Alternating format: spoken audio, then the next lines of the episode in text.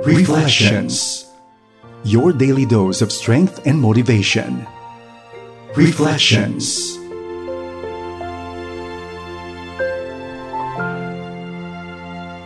Ang sabi ng isang famous quote, "A family that eats together stays together." There is something about eating that draws people together. Mahilig ka bang kumain? Apir tayo dyan. Para sa'yo ang reflections ngayong araw na ito. Hi, ako si Joe. Tumutulong sa iyo na ma-appreciate at maunawaan ang mensahe ng Diyos sa mga simpleng karanasang pambuhay. Heard over FEBC Radio, pwede rin sa 702-DZAS-FEBC Radio TV at sa pamamagitan ng Facebook page at sa Spotify. Minsang napanood ko ang isang social experiment kung saan sasagutin ng mga guest ang tanong na, if you were given a chance to eat with someone in the world, who would you choose? Unang batch na tinanong ay ang mga magulang, sumunod ang kanilang mga anak.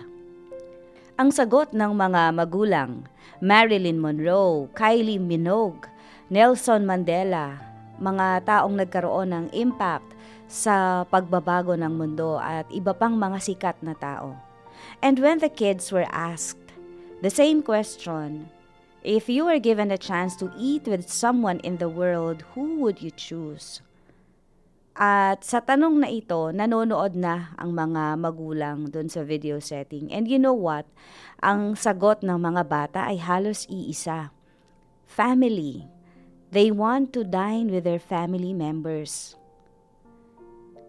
Sobra akong natouch sa sagot ng mga bata na to dahil sa simple nilang pananaw, wala silang ibang gustong makasama kundi ang mga taong malapit sa kanilang puso. Sabi sa research, a shared meal is one of the best ways to boost happy hormone.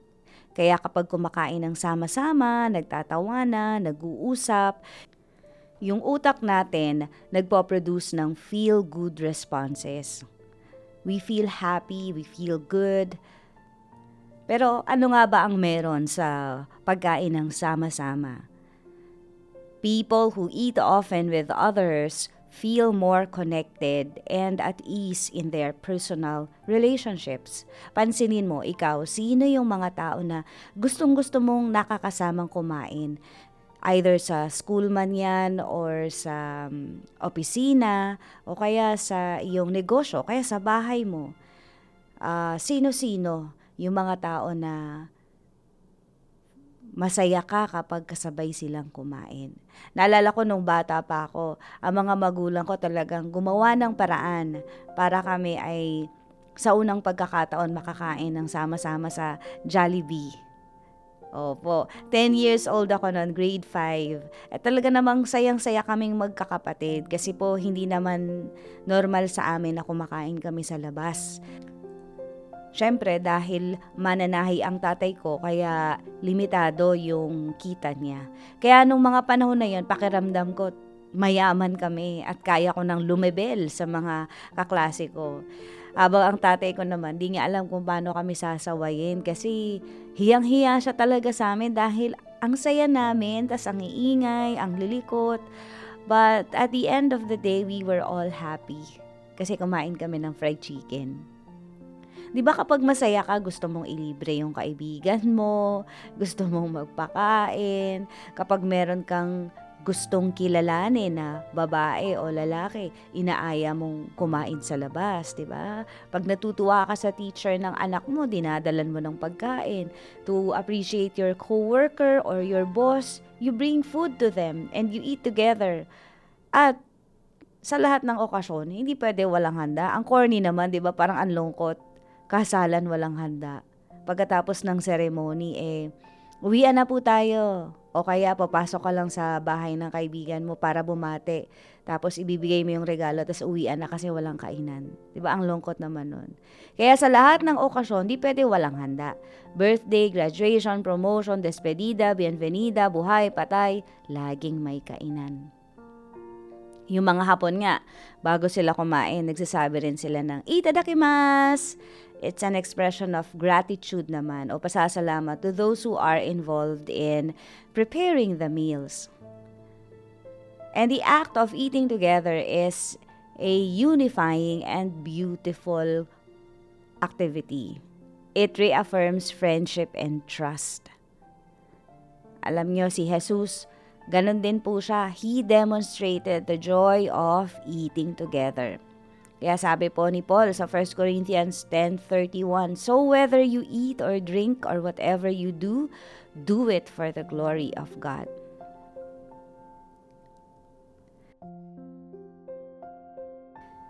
Magandang araw po. Ako po si Joe Cabrera Alabastro para sa Reflections.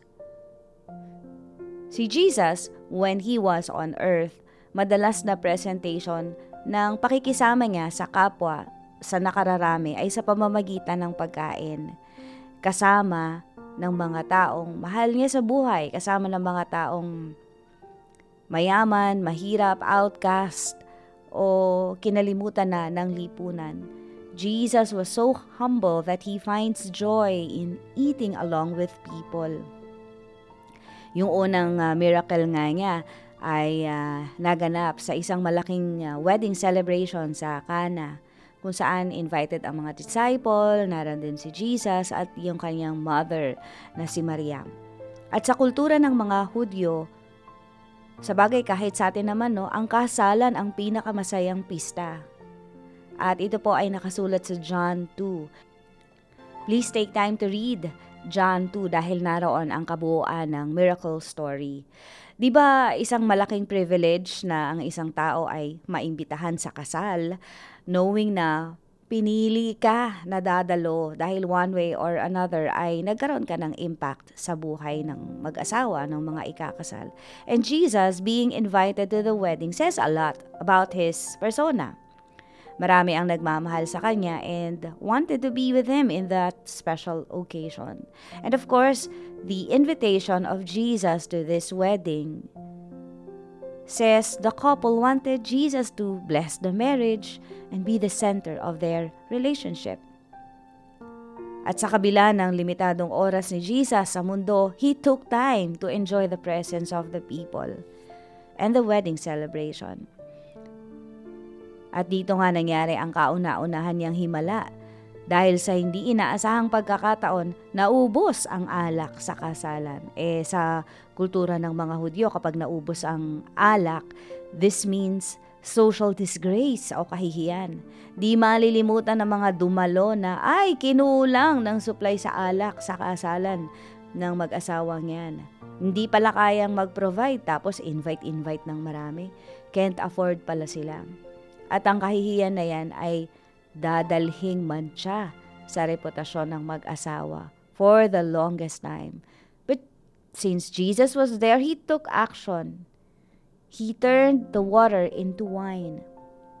At mas masarap pa yung wine na hinanda ni Jesus kaysa dun sa original wine. Salamat na lamang kay Jesus na hindi niya hinayaan na maging disgrace ang kasalan na kanyang dinaluhan. Jesus also finds joy in eating with sinners. Sa Matthew, He was condemned by Pharisees because He chose to eat with the tax collectors along with Matthew or Levi. Jesus chose to eat with sinners because they needed to know that repentance and forgiveness were available. Pinipili niya talaga yung mga outcast, yung mga makasalanan, mga minaliit, mga ayaw samahan ng ibang tao, mga taong sa tingin ng iba hindi magbabago. Jesus loved the outcast of the society. Kaya mo, gaya ko. And Jesus also finds joy in eating with the ordinary people. Sa Mark 6:31-44, hindi niya hinayaang magutom ang 5,000 tao. Maraming tao na sumusunod sa Kanya. Mga taong nag-spend ng mahabang oras para sundan Siya at makarinig ng Kanyang gospel. He miraculously fed over 5,000 people sa pamamagitan ng available na 5 loaves and 2 fishes na inoffer ng bata. Actually, sa ibang translation, more than 5,000 yon dahil ang binilang lang sa kapanahunan na yon ay mga kalalakihan. At bago sila kumain, tumingin si Jesus sa langit at nagpasalamat sa Diyos. Hinati niya ang tinapay at binigay sa mga disciples at binigay yon ng mga disciples sa mga tao. After nilang kumain, nabusog mula sa 5 tinapay at 2 isda. At alam niyo po, after nilang mabusog, meron pang mga natira at nakapuno pa sila ng 12 baskets.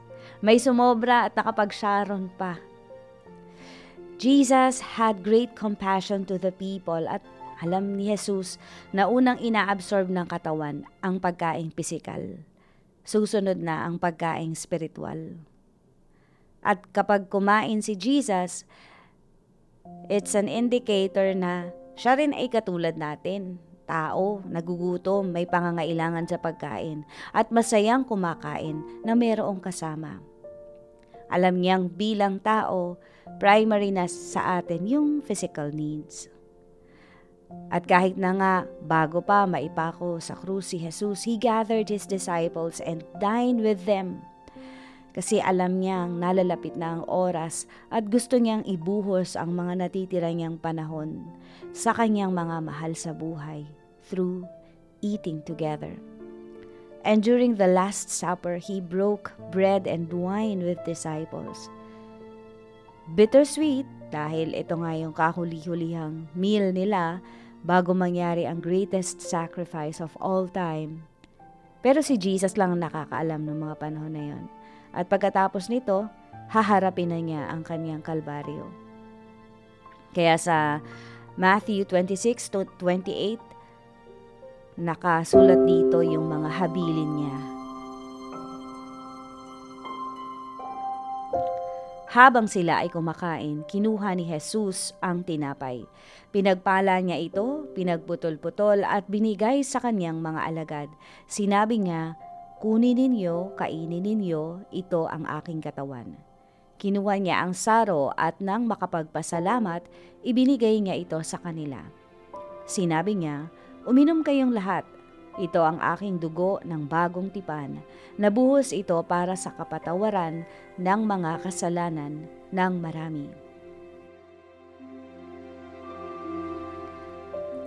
How comforting it is knowing that Jesus is so sensitive in all our needs. First in the physical, then in spiritual. Sa pag-alaala natin kay Kristo through communion, nare-represent yung kanyang greatest sacrifice habang tayo ay kumakain. Sabi niya sa John 6:51, "I am the living bread that came down from heaven. Whoever eats this bread will live forever.